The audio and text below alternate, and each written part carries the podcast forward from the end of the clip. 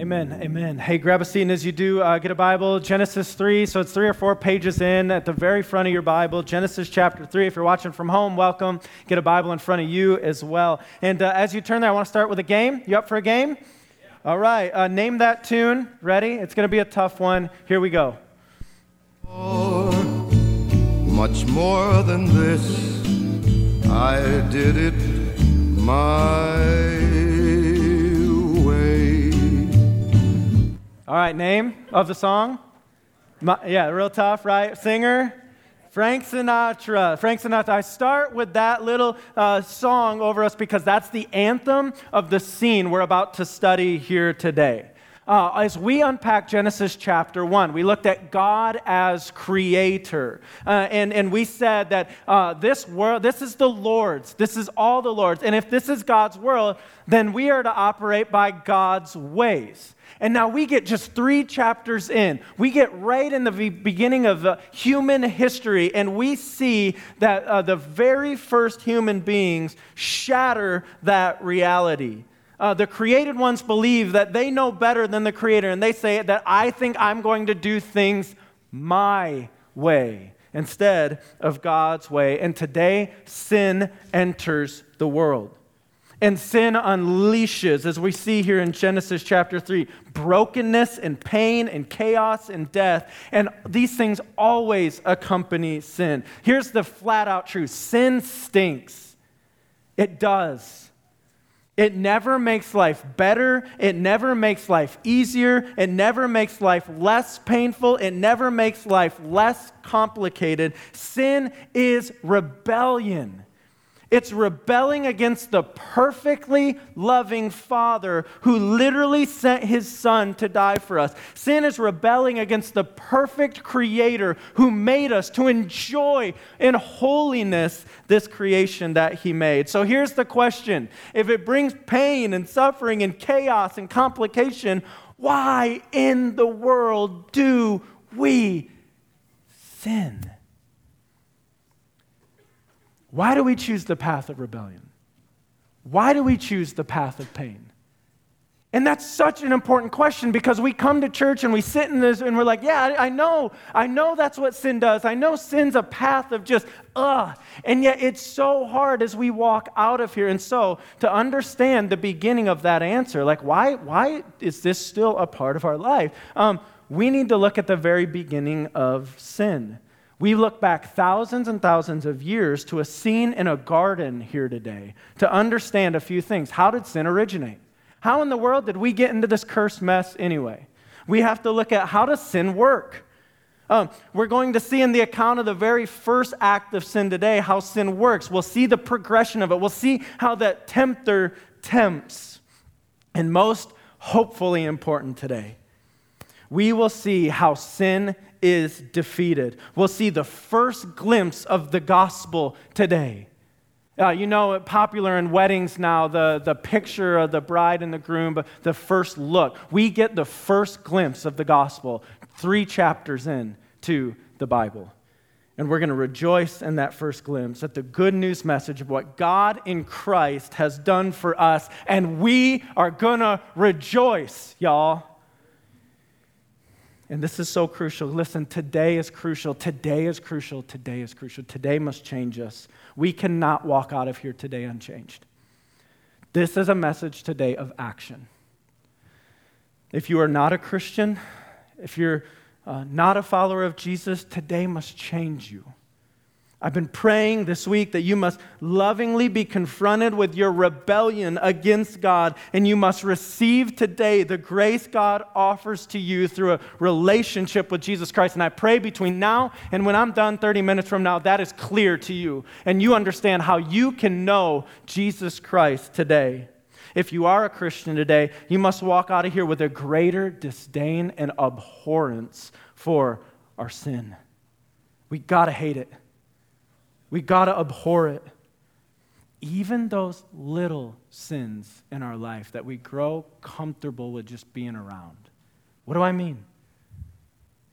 Sin always kills something. Even those little sins we're comfortable with. The little morsel of sinful whispering gossip, it kills deep transparency in friendships. The sinful, passive aggressive, undermining comments of anger kills a spirit of love in a home.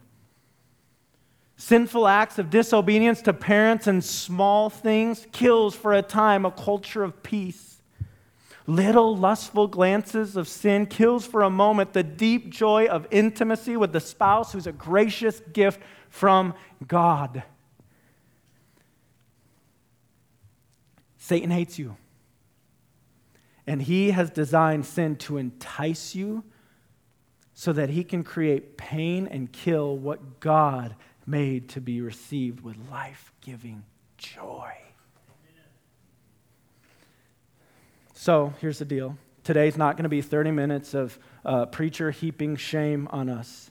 No, the greatest way we abhor the ugliness of our sin is by gazing on the beauty of the Savior. If this is 30 minutes of shame heaping, here's the deal that'll work till Tuesday, maybe Monday night. But that has no power. What we have to see today is the glory of the goodness of Jesus. And he's got to be so beautiful in our sight that we're like, that's so ugly. I'm running away because that is so good. That's what we're after today. And we're going to see, we're going to see Jesus in Genesis chapter 3 the head crushing Savior that He is. I can't wait to get there. You with me? And so, all, all the way through Genesis 3 today, I'm going to get pretty worked up. I'll warn you in advance. Um, and here's how I want to kind of structure our, our, our walk through this chapter. Uh, I'm calling it five words, five words we need to understand about sin. So these are the mile markers we're going to stop at as we make our way through. Five words we need to understand about sin. Um, if you're a note taker, I just uh, I would encourage you make each of these words a heading in your notes and take notes under each of these words. Um, as we make our way through Genesis 3, we're going to see the story of how sin enters the world. And as we walk through the story, I want us to have in our mind James chapter 1, verses 14 and 15. Uh, James 1, 14 and 15 are like the spot on principle for the story that we're going to walk through. And here's what it says Each person is tempted when he's lured and enticed by his own desire. Then desire, when it is conceived, gives birth to sin, and sin, when it is fully grown, brings forth death. It's what we're going to see in Genesis 3, and it's what we see when we bite on the fruit of sin in our own life. And so, this is where we're going today. Lord, help us. We are sinful people. Our enemy wants to distract us from this message. Jesus, show yourself so gloriously good to us that we walk out of here a sermon on sin, rejoicing over the Savior. In Jesus' name, amen. Word number one temptation. The first word we need to understand about sin is temptation. Genesis 3, verse 1. Now the serpent was more what? What's the word it uses? Was more what?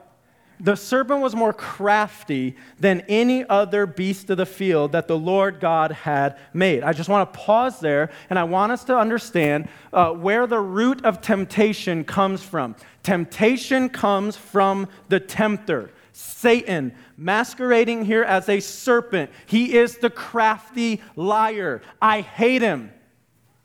I hate him with a passion because he hates me and he hates my wife and he hates our kids and he hates you.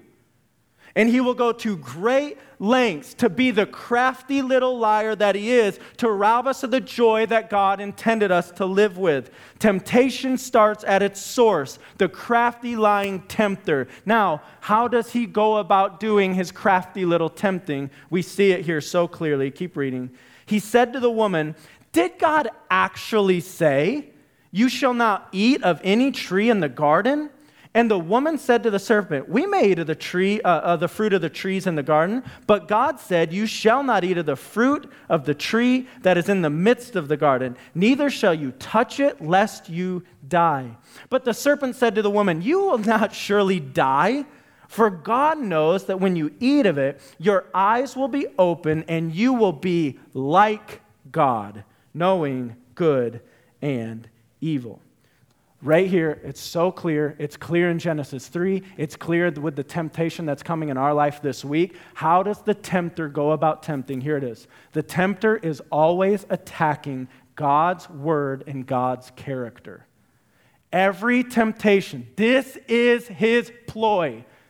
We have to be attuned as believers to know He's always going to go after the authority of the Word of God. He's always going to go after the character of God. How do we see that here? Look back in your Bibles. He said to the woman, Did God actually say? Later on, he says, No, no, no, you, yeah, God said, No, you won't die. He is undermining what God has said. And the tempter will always try to undermine what God says. This is the beginning of all temptation. He's always trying to undermine the authority of God's word. How does it work in real life? Here it is. We know we shouldn't gossip. The tempter says, No, no, no, no. This isn't gossip. This person needs to know that. Tell them that. So they can be, so they can be praying. How much gossip is cloaked in prayer requests? Mm, just burden, just burden for her, just burden for him. Can I share something with you? They need to know this. And, and, and yeah, you might not know if it's all fully true, but sharing it with this person will help clarify what might be true or not. It's the lying little crafty serpent. Uh, uh, it's like this. We know, hey, don't lie, don't lie, don't lie. I mean, yeah, yeah, I know, don't lie, right? I know. But in this case, the truth would be so painful to that person. So cloud it a little, pull it back a little if you love them, you won't put the full weight of that truth on them. It's what he does. He's a crafty little liar. And his head's going to get stomped. It's beautiful. Um, this is who he is. This is what he does. He's a liar constantly attacking the authority of what God said, but that's not all he's attacking here. That's not all he's attacking. He'll always try to attack the word of God, what God said. He'll always try to attack the character of God.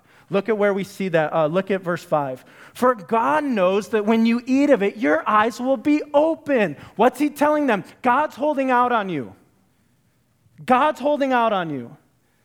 I really know this good or this pleasure that you could be enjoying. God doesn't want you to know that. God's holding out on you. It's a direct attack on the goodness of our God. How does it play out in real life? You're suffering right now.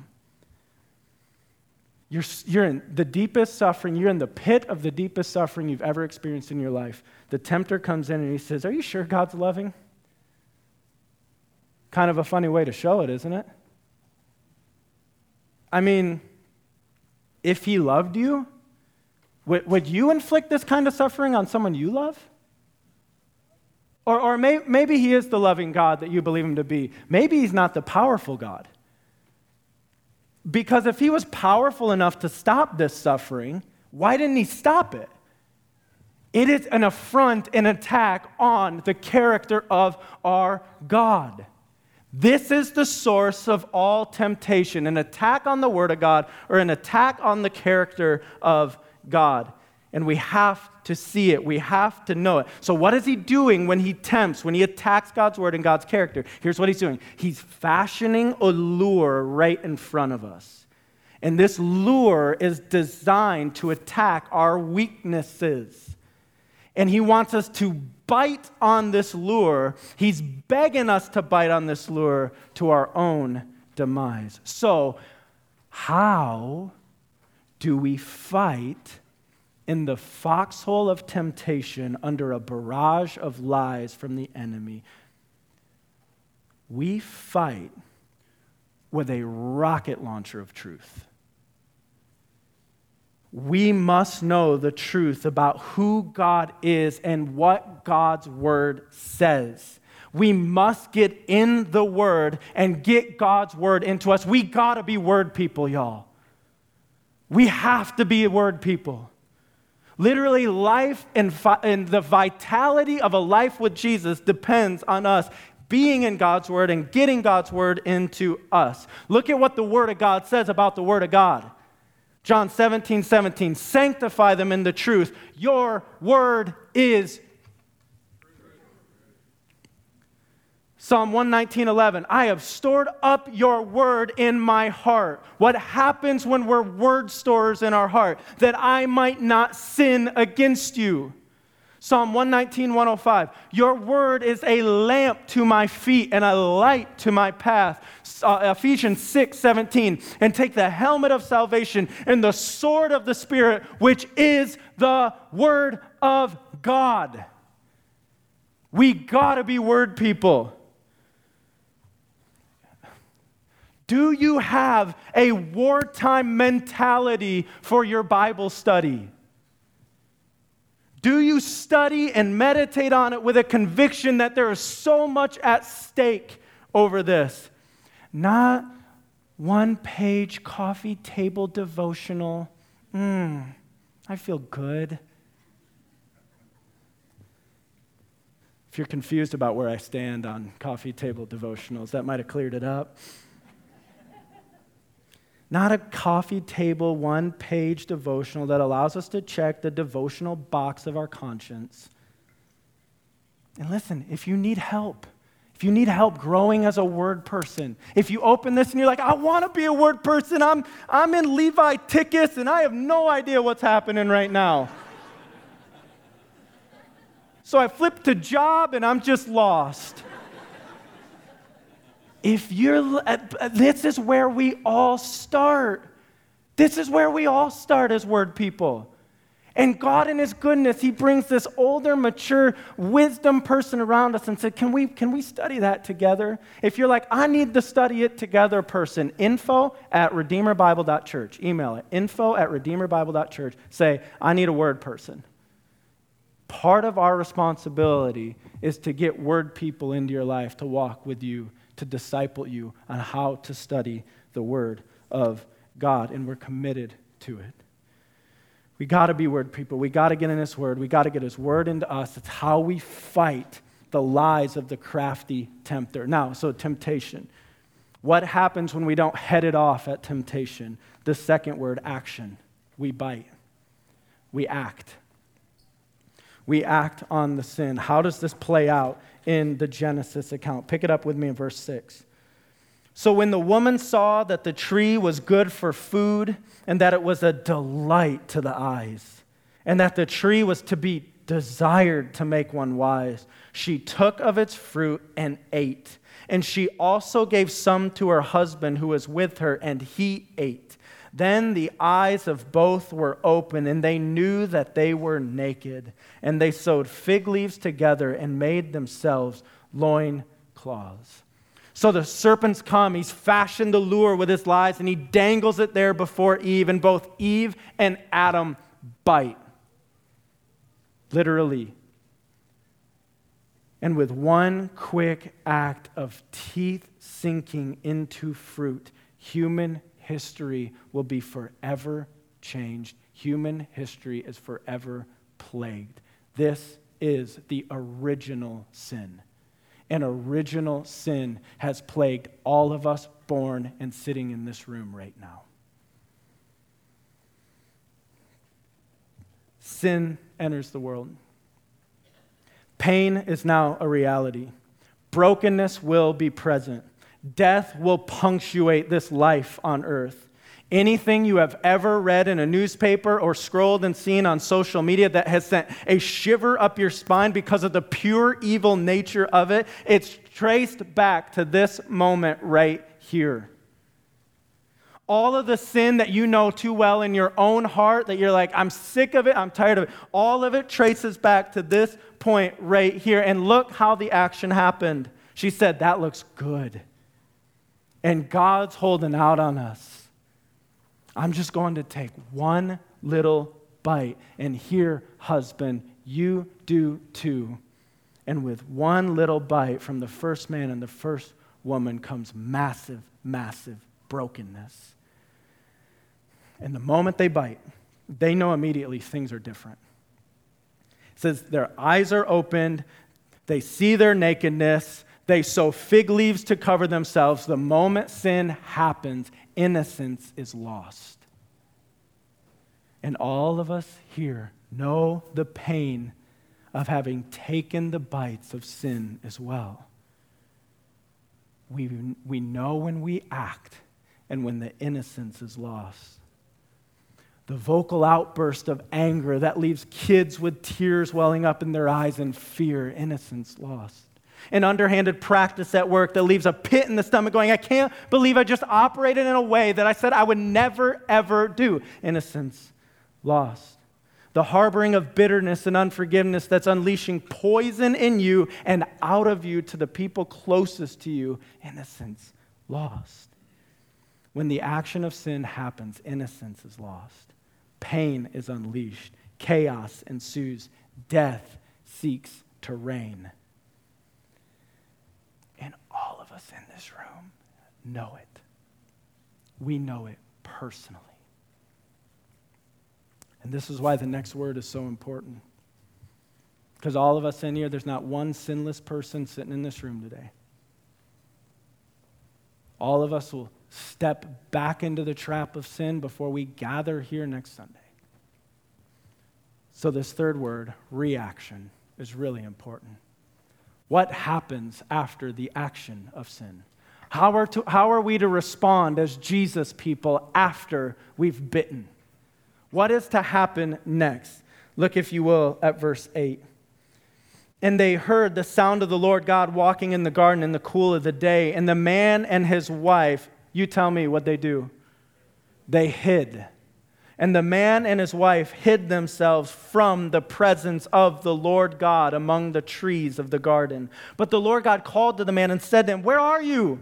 And he said, I heard the sound of you in the garden, and I was afraid because I was naked and I hid myself. He said, Who told you that you were naked? Have you eaten of the tree of which I commanded you not to eat? The man said, The woman whom you gave with me, she gave me the fruit of the tree, and I ate. Then the Lord God said to the woman, What is this that you have done? The woman said, the serpent deceived me, and I ate. Now, two clear things we see here.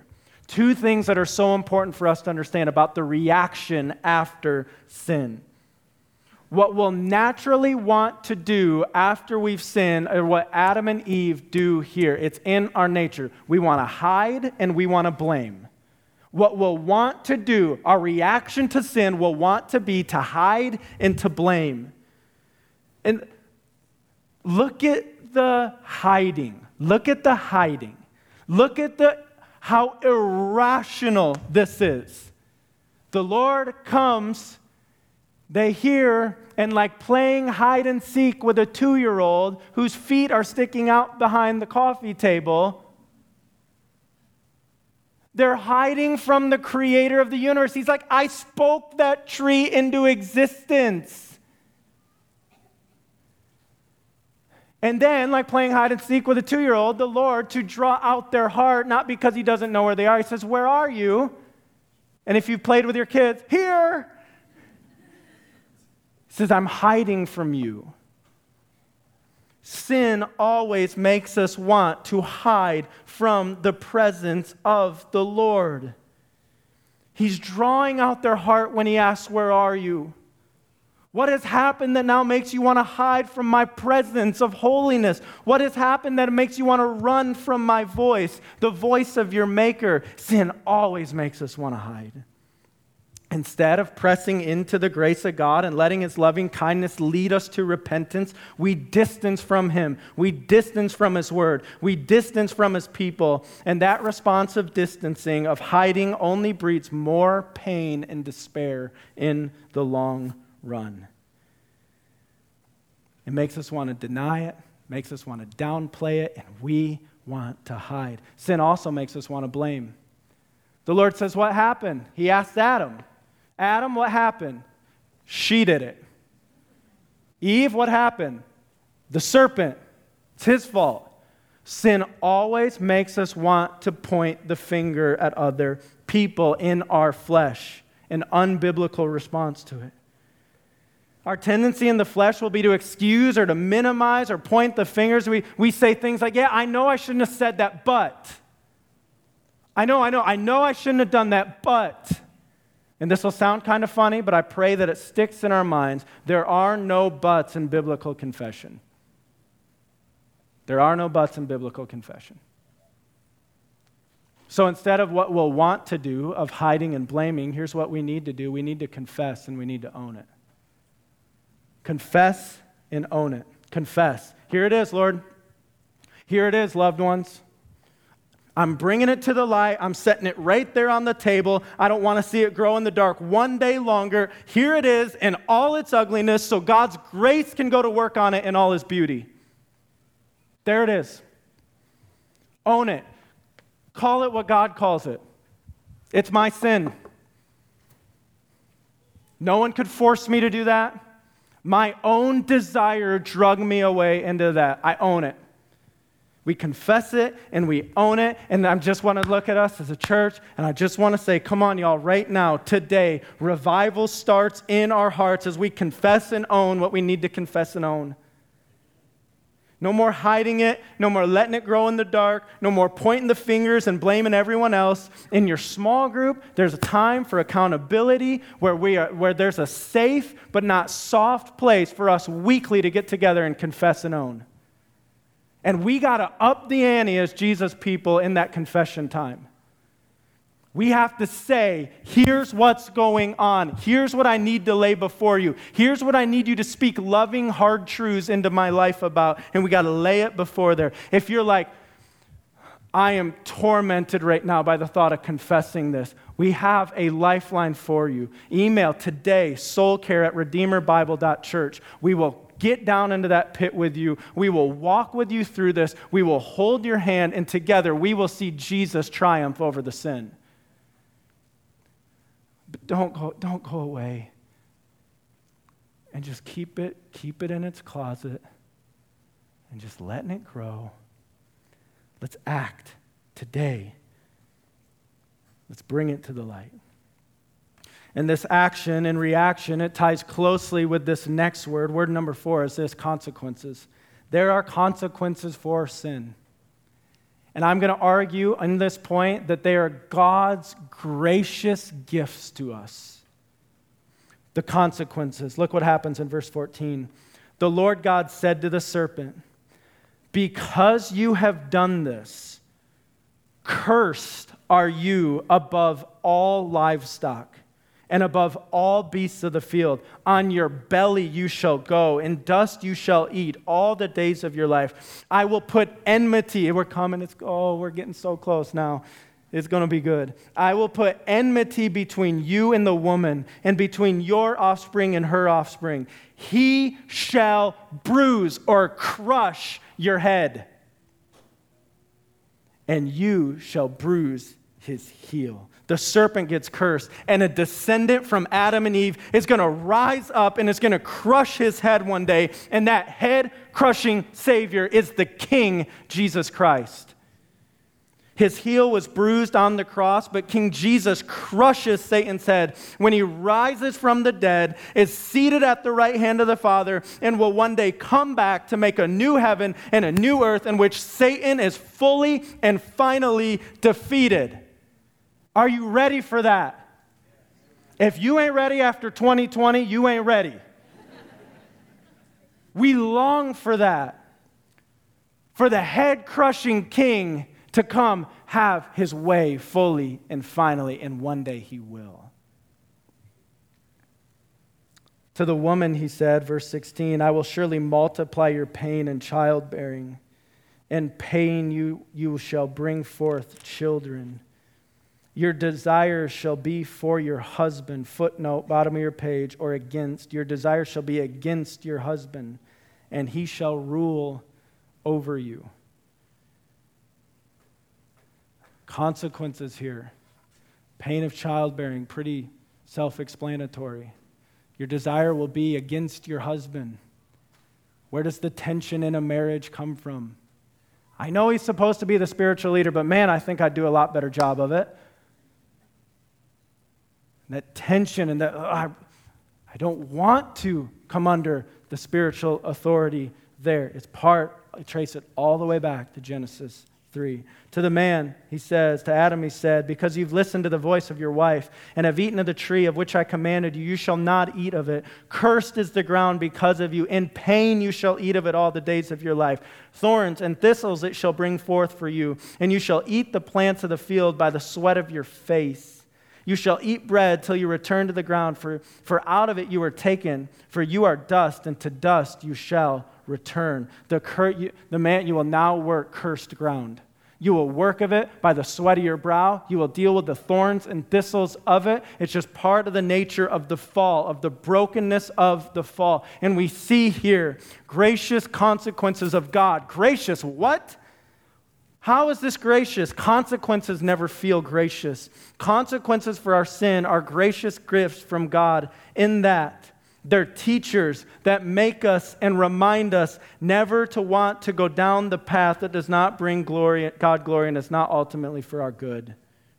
The pain of consequences makes us want to run with greater intensity away from the sin that causes all that pain and towards the goodness of the Savior. And God is gracious to us and his consequences to remind us this is not the path to greater life. Now, to the final word. A word that we've just, uh, after all we have just climbed through, is music to our ears. A word after we've been confronted with our sinfulness gives us hope. It gives us hope. And word number five is this it's grace. How good is it, here to, is it to hear that word? Look at God's grace practically as Genesis chapter 3 comes to a close. Verse 20 The man called his wife's name Eve because she was the mother of all living. And the Lord God made for Adam and for his wife garments of skins and clothed them. That's significant. Verse 22 Then the Lord God said, Behold, the man has become like one of us in knowing good and evil. Now, lest he reach out his hand and take also of the tree of life and eat and live forever. Therefore, the Lord God sent him out from the Garden of Eden to work the ground from which he was taken. He drove out the man, and at the east of the Garden of Eden, he placed, at the, uh, he placed the cherubim and a flaming sword that turned every way to guard the way to the tree of life. How do we see practically means of God's grace right here? Two ways the exile out of the garden and the covering God provides for Adam and Eve. And you're like, how in the world is exile from the garden a means of grace? God says, lest they reach out their hand and eat of the tree of life and live forever. He says, I don't want my kids living forever in a broken state and as broken people. The exile from the garden is God protecting and God making a way of redemption for us to one day be able to live forever perfectly in His presence. It's a means of His grace. And now, how about the covering? Remember what God had said if they ate of the tree. He says, The day you eat of it, you will surely die. And you read this and you go, They didn't die. I thought he said the day they eat of it, they will surely die. Be certain of this death did begin in their body that day. Up to this point, their body knew nothing of a slow path to death. Death begins in their body that day, but I want you to see something. Another death happens that day, another dies that day. An animal is slain in order to cover Adam and Eve there's an act of atonement, the death of another to cover the humans.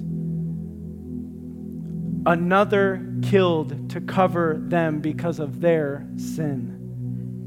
In Genesis 3, we have the first glimpse of the gospel. Another died to cover humans. This glimpse points us to the greater one who would die to cover our sin. And this greater one who would die is the head crusher the King, Jesus Christ. Jesus dying on the cross was Satan bruising his heel. But when Jesus rose from the dead, he rose as victor over sin and death. And, in it, and it's now. This is it. We have to believe this. You have to respond personally to this reality. It is now the blood of Jesus that covers us rebel sinners and makes a way for a broken people to walk in relationship with a holy God. This is the beauty of the good news of God in Christ. Romans 5 says, For if because of one man's trespass, Adam, death reigned through that one man, much more will those who receive the abundance of grace and the free gift of righteousness reign in life through the one man, Jesus Christ. What will you do with this? And so, if you're here today and you're not sure of where you stand in a relationship with Jesus Christ, I want to ask you three questions and I want to call you to a response. Here are the three questions. First question after being confronted with a teaching in the Bible on sin today, do you agree that you have sinned? That you've rebelled and gone your own way against and away from the God who made you and loves you? The second thing I want to ask you is do you see that this, this sin is what has led to every human being who ever lives to have to confront the reality that death is inevitable? You will die. And you don't know when. You're not guaranteed to get to the other side of the intersection of Worstville and 31. It's not a preacher scared tactic, it's just a reality to the life we live in this world. And so, the third thing in light of that, I want to ask you is do you see that Jesus bled and died for your sins and to give you a way to get right with God again? Now, the ball's in your court. Presented with these truths from the Word of God, what will your response be? Will you pray in your seat right now and ask Jesus to come save you from your sin and give you new life? Will you pray and confess that you're a sinner and you will you declare your need for him right now as your savior? Today's the day. Today's the day. You can't wait any so here's what I want to do. Everyone bow, everyone bow your heads right now. We're preparing our hearts, believers in the room, we're preparing our hearts for communion in a few moments. But as you bow your head right now, I just want to ask, is there anyone in this room today who you're like, I walked in here and I was not a Christian. I didn't know where I stood with Jesus. Today is the day I must entrust my life to him. Will you just raise your hand if you're saying today is the day I need to trust Christ? You just put your hand in the air?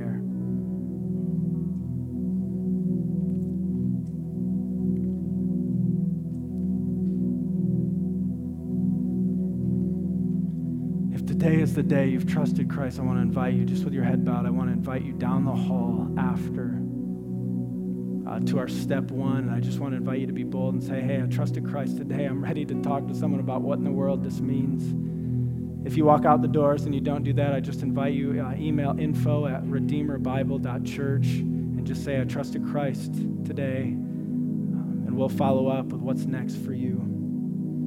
To all the believers in the room, those who are Jesus followers, we're preparing our hearts for communion right now. And in, in light of a message like this, here's what I'd ask in this time Would you confess? What have you grown too comfortable with? If there's sin in your life, come out with it, confess it. The Lord sees. We're like two year olds playing hide and seek. He sees, He knows. Confess it. Call it what God calls it right now and repent of it. Genesis 3 must sober us. It must make us abhor sin more and long to run to more of Christ's holiness.